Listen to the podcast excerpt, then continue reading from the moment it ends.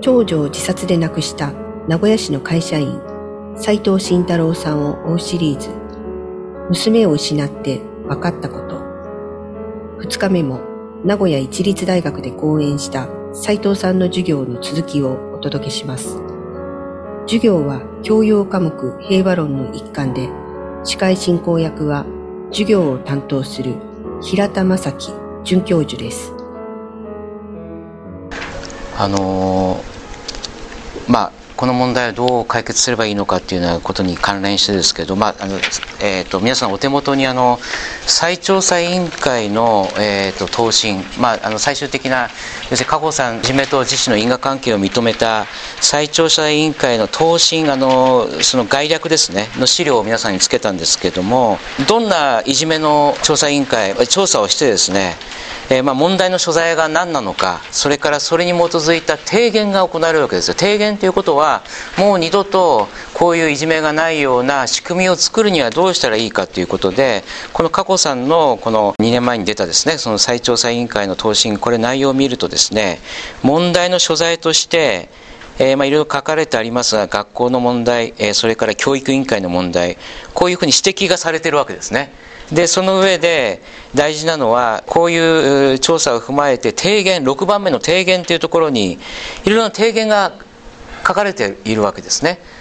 提言が書かれているんだけどもこれらの提言が実現しないっていうことなんですよ。これこういう状況の中で斉藤さんは戦っているということですね。これは斉藤さんからの目から見てこういう、まあ、他にももちろん加藤さんの事案以外にも全国であの報告書があちこちで書かれてて大体最後どこの報告書も似たような提言がなされるんですが抜本的な改善につながらないとこれこれなぜこういうう状況になっているのでしょうか？まず2つあると私は思ってて、えー、1つは日本の法律の立て付けが悪い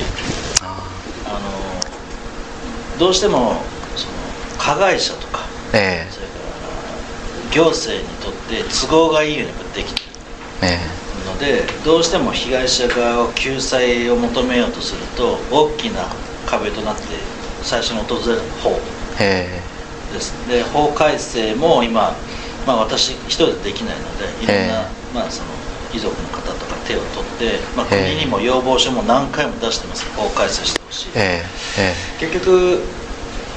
加害者とか、まあ、学校教育委員会も例えば隠蔽したとしたした時に、えー、やり逃げできるんですよね今の法律で加害者も加害者と認定されても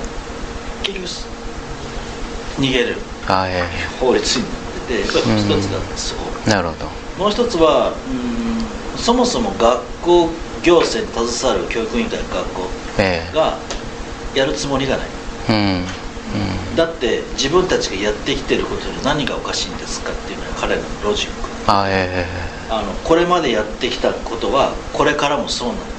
うん、非常にやっぱあって超保守派ですよ、えー、変えようとしない、えー、やっぱりそこの2点、うん、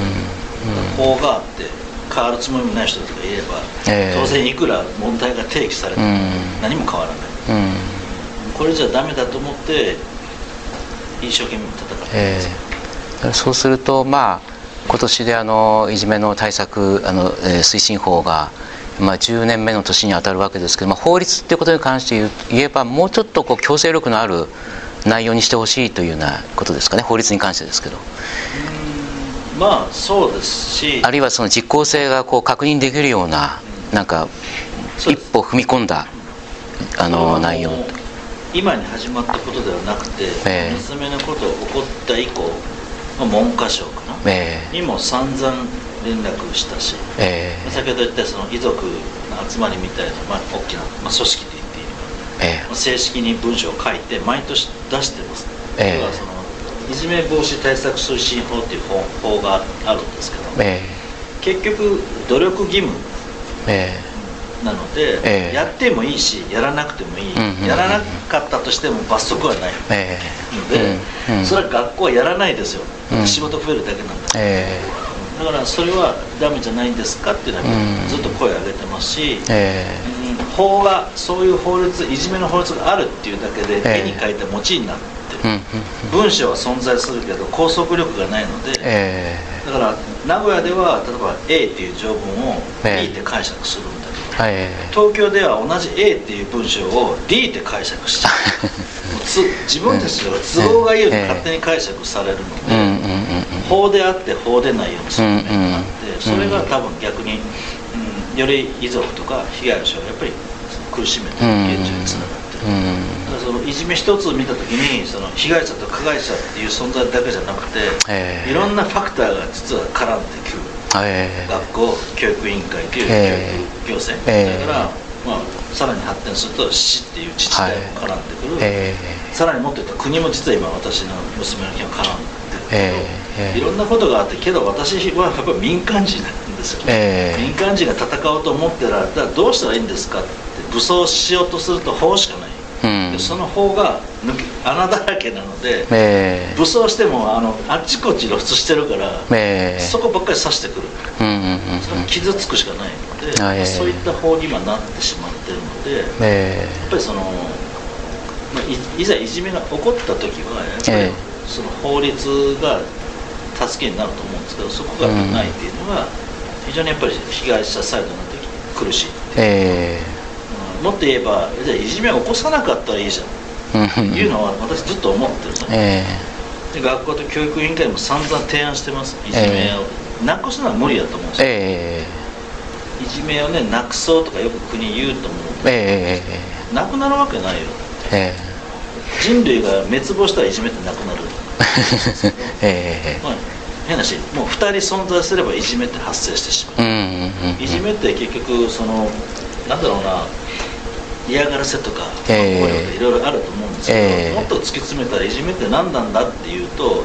結局個性の許容をお互いできるかできないかだけになると思うんですよ、えー、ちょっと髪がね、茶色いから、私と違うからあいつ気に食わないとか、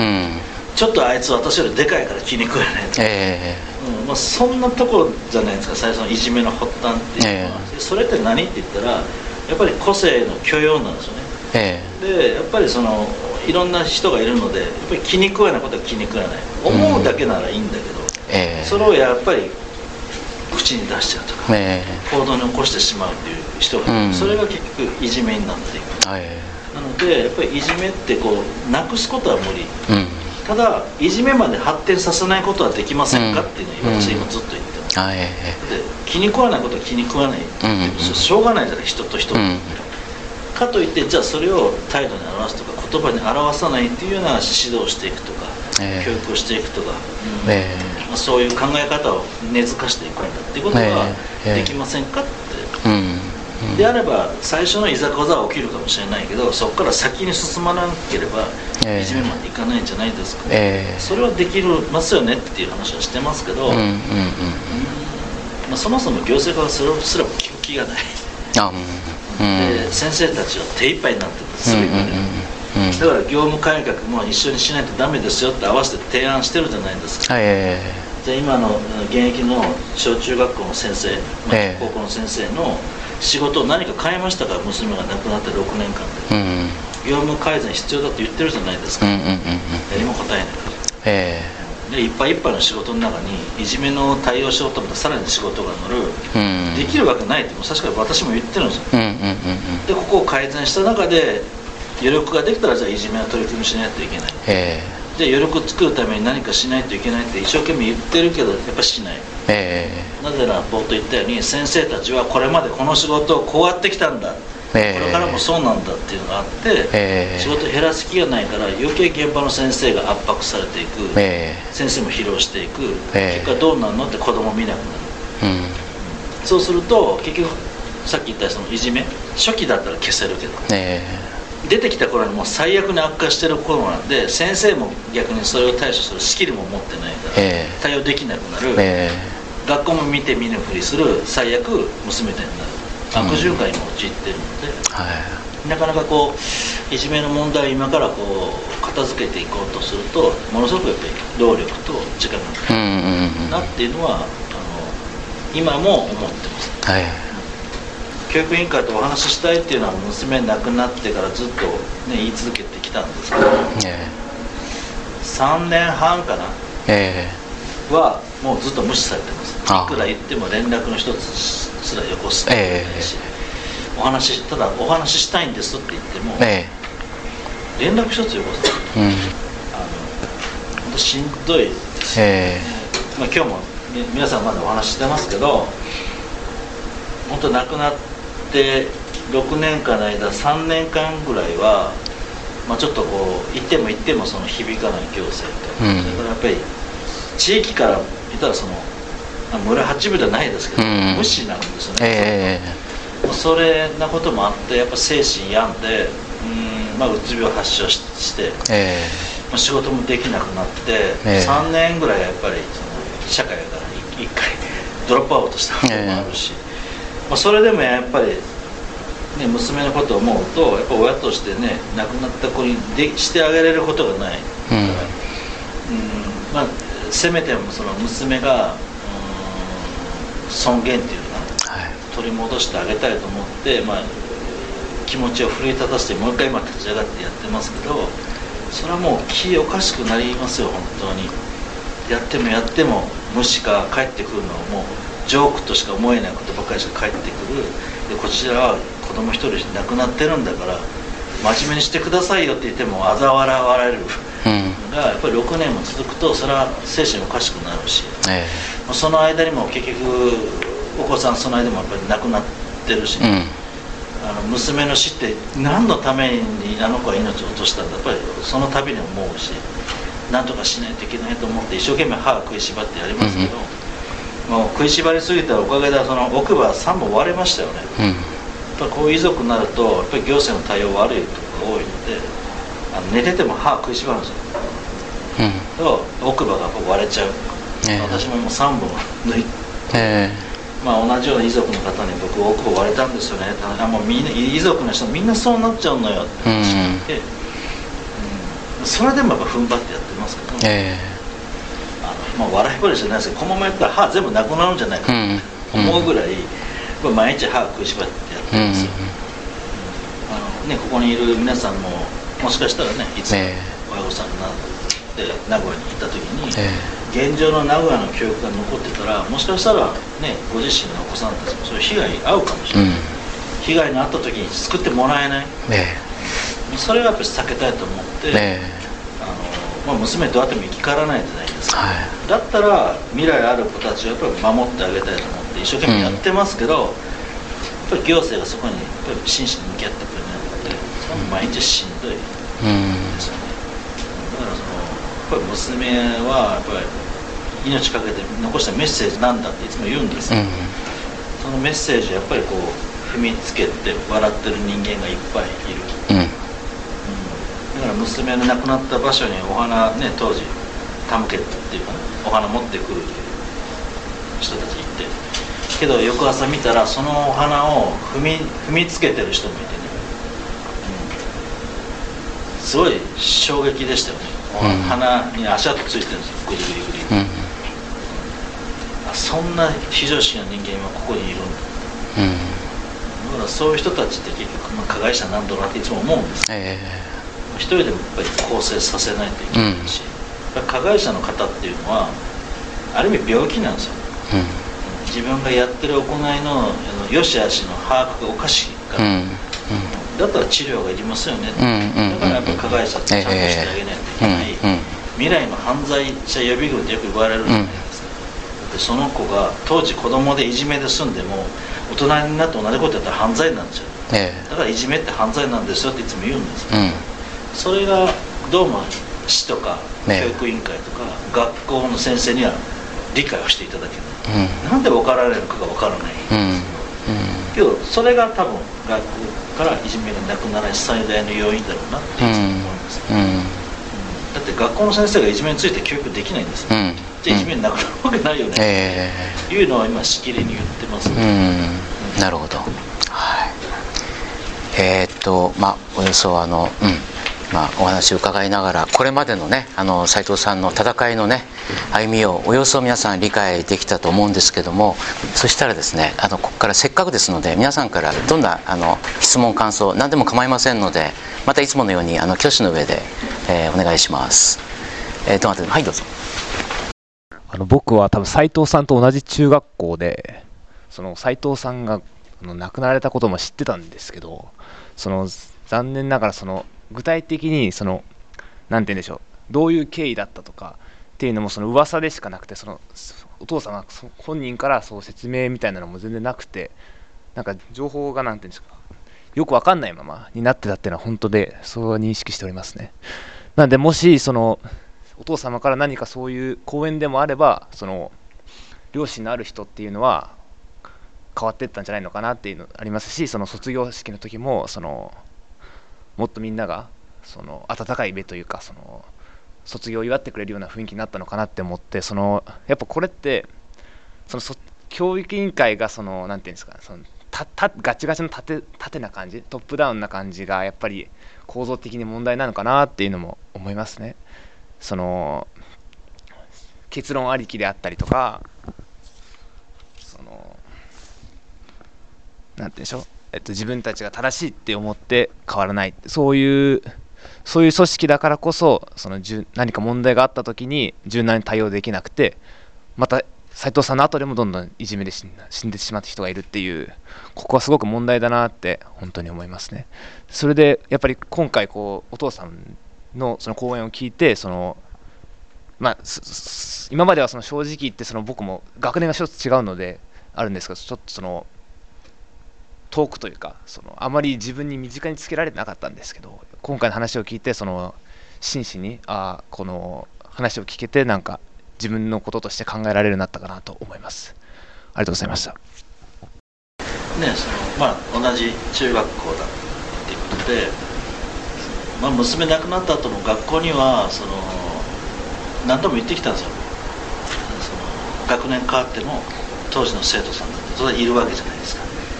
で、まあ、保護者会なりその学校でのそのお話をさせてくれと。言ってもやっぱりさせてくれなかった。でその後息子も同じ中学校すぐ入ったんですけど翌年かな？入ってあもしかしたら息子そっか。翌々年かな？よく2つですね。あの、まあ、学校どう？って聞いたらあの当事者の弟が学校行ってもお姉ちゃんのこと何にも話されてないよもうなかったことになってるって言ってたので、あのまあ、今ねその当時お話ししてもらえればもうずっとそう思ってたし、まあ、逆に今日ちょっとでも知ってもらえたんであればやっぱり広げてほしいなっていうのはあります。あの娘のお友達っていう子たち連絡取る術がなくて実際。で、まあ、冒頭言ったようにその加害者っていう子たちの情報ですら今もらえない中で顔も知らない相手を恨み続けるのしんどいんですよね、うん、でその情報をじゃあどうやって拾ったらいいんだってずっと悩んでて、まあ、別にだからといって調べて教えてくださいっていうことじゃなくて いや実は話の裏裏話はこうなんだったんだよっていうことをね、やっぱり初めて知ったこともあると思うので、まあ、当時の、まあ、生徒さんたち、まあ、つながりがある人たちに実はあの件ってこうやったらしいよっていうのを、まあ、ちょっとでも広めてもらえたらなと思うし、ね、そのあなたから広がったことが例えば保護者たちが知ることになった時にもしかしたら動く保護者も出てくるかもしれない。だってあの中学校いまだに何も変わってないのではっきり言って。あのものすごくリスクリスペクトしてる生徒とものすごくドロップアウトしてる生徒とあそこは両極端になっちゃうので、うん、あのリスペクトしてる子たちは神のことがあじ、ね、崇めてるじゃないですか。変な話。そうじゃない子たちってもう自由奔放に一番楽しそうにやってる子たち実はここで。あの学校に求められるのは本当はここなんだろうなと思うんだけど、まあ、よくわかると思うんですよ。内申点気にしてもう上ばっかり見ないといけないでしょあの学校って。それが保護者と生徒を押さえつけてしまってる。これも教育の今の在り方の悪いところだなと思いますなるほど。はい。あ斉藤さんあの最後にあのあの紙のあのああのえそうですねちょっともあれでまあえまあいいあれですかね、ね、いっぱいお伝えしたいなと意見交換したいなと思ってたんですけどこれあの僕 TikTok っていうんですかでたまたま見たらあのある外国のお母さんがお子さんにいじめの教育してたんですよねその時にこの紙使ってちょっと教えてて見てはっと思ったんですでちょっと見見てほしいなと思って今日紙用意したんですけどこの紙何を意味しますかっていうと心です。心をイメージしてます、うん、ちょっと今折ってたんで線が入ってますけど あの本来傷もしわもない心です、うん、でこれに例えばうんあなたなんか嫌いよって言いますとちょっと心傷つきますよねバカ。死ねどっか行け。と、うん。まあ、いろんなこと言われる。あといろんなことされた時に心ってどんどん萎縮していくんですよね。でそうした時にじゃあそのお母さんこの萎縮した心に向かって子供たちに「ごめんなさい」って言ってみてって言ったんですよ。そしたら「ごめんなさい」って言ってお母さんこれ伸ばすわけですね、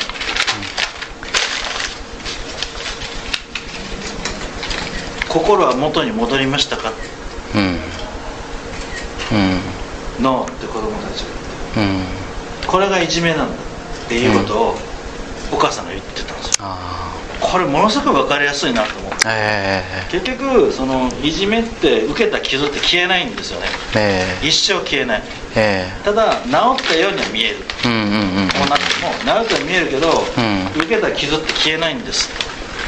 うん、だからいじめって怖いんだよってお母さんが説明してて、日本の教育に今必要なことってこういうことなんじゃないかなって見て思ったんですよ、だから外国のそのいじめに対しての考え方とかものすごくやっぱり日本より進んでる国が多くて、うん、逆に言うとこれまああるね保護者のお母さんがやってたんだけど、ね、そういう教育がやっぱりある行き届いてる、ね、だからお母さんたちもお子さんにそう言える、ね、それを聞いたお子さんはイメージしやすいじゃないですかこれ。言葉でいくら言ってもやっぱイメージしにくいんですよ、うんうんうん、これ見たら視覚的にあそうなんだ、えー、ちっちゃいお子さんやったんですけど視覚的にやっぱり理解はしていく、えー、こういう教育が今日本求められてるんじゃないかなと思って、まあ名古屋の中で例えば導入してほしいなとか思って今一生懸命言ってるんですけど皆さんもなんかこうそういう機会があればやっぱりそういう、ちょっとこの紙のことを思い出してほしいなと思うんですよ、はい、ちょっとした一言でやっぱり心ってすぐ傷つく、うん、心ってやっぱり強いようで弱いんですよ。ペラペラじゃないですか、うん、心強いねっていう人はちょっと熱いのかもしれないけど、うん、それでもやっぱり外圧入れられると歪む、避ける切れる、心はどっか傷ついていく、けど詫びられたところでその子の心はやっぱ元に戻らないんだっていう、やっぱり知ってほしい、で治ったように見えても、これまた違うとこ行って同じことを繰り返したら傷ついた心ってもっと傷つきやすいので、さらにやっぱり壊れちゃうので、そこはやっぱり皆さん今後の生活していく中人とお付き合いしていく中で忘れずに持っておいていただきたいなというふうに思います。それはちょっと今日見ていただきたかったんでちょっと紙を持ってきました、いや素晴らしい教育実践で僕もこの話をあの、えー、こうやって皆さんにねポッドキャストの情報を流しました。そのそれを聞いててねあのこの話をされててあ僕自身もハッとされたしあ特に小さい子供にねいじめのそのいじめあってはいけないということを伝える非常にこう効果的なね分かりやすいあの教え方だと思いました。ですから皆さんもね将来、まあ、お子さんがねお母さんを持った時にはこの紙一枚でね小さな子供にねいじめが起きちゃいけないね、えー、というようなことを教えて教えていただけるとねいいんじゃないのかなというふうにも思います。まあでもそういう教育がやっぱり根本的に足りない。これはもう自戒を込めてですけどこれはもう小中高だけじゃなくて大学においてもそうです。ですからまああの改めて今あの今日あの斉藤さんの話をお伺いしてねやっぱりこの平和論でもねこれからもさらにね、えー、こう暴力や差別のね向き合い方っていうような話毎回やってるわけですけれども大いに参考になるお話でした。ありがとうございました。授業を終えて聴講した学生たちに感想を伺いました。先ほど斉藤さんのお話を聞かれていかがでしたでしょうか？えっと東海中学出身の方があの言ってた感想を聞いてそれがとても印象に残って斉藤さんがこんな熱意を持って伝えようとしてるのに聞きたかった人がに伝わらなかったっていうところが結構残酷やなって思ってて伝えたい人が伝わるべき人に伝えられるその仲介っていうのは私たちにもできるのかなって思ったのでそこの仕組みがもっと良くなるようになっていたなと思いました。そうですね。なんかやっぱりこう当事者の方の話を聞くっていうのはなかなかない機会だと思うのでやっぱりこうニュースとかで見るよりもこう感情移入というか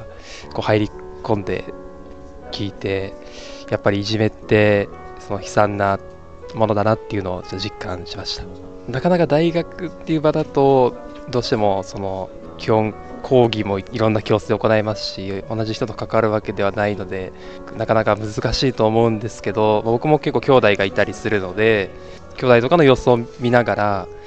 そういうことがちゃんと大丈夫なのかなみたいな風に、ま見ることはできるのかなと思います。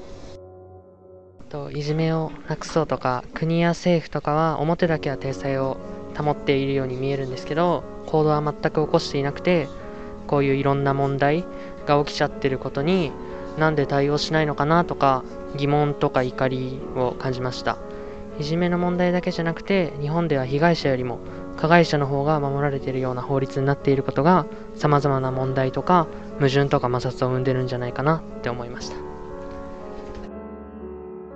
授業を企画した平田准教授に狙いを伺いました。今日行われたその授業の狙いというのはどういうところにあったんでしょうか？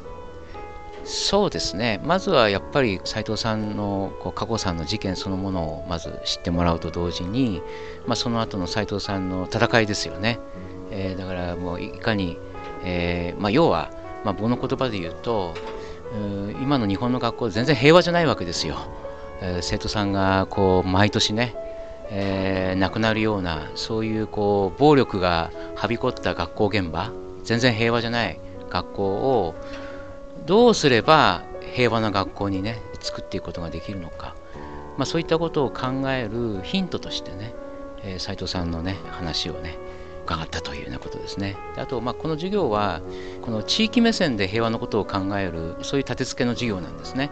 ですからまあこのあの斉藤さん、加護さんの事案も名古屋市で起きたあの事案ですし我々が住んでいる地域コミュニティでこういった事件が発生した時にね同じこう地域の人間として何ができるのかっていうですね、まあ、そういうことをこう考えてもらう、まあ、そういう時間にしたいというふうに思って今日こういう時間を設けたということですね。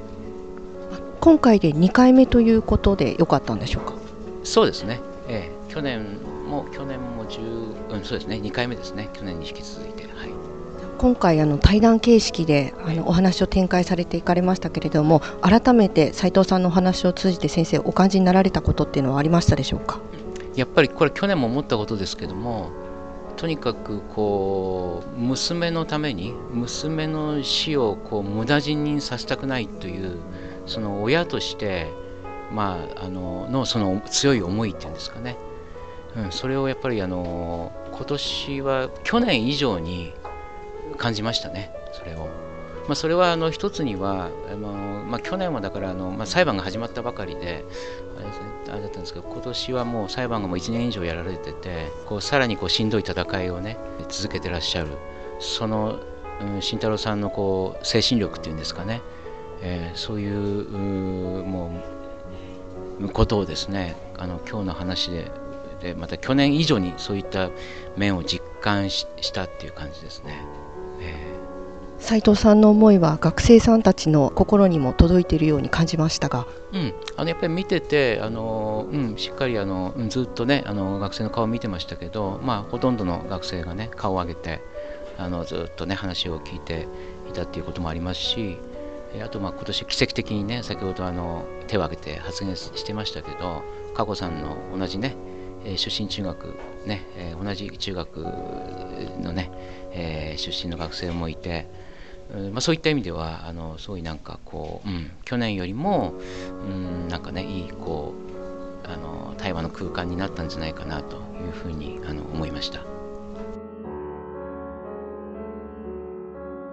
番組では皆様からのご意見やご感想をお待ちしております。X 旧ツイッターやお便りフォームからお寄せくださいナレーターは中日新聞の浅井博美でした。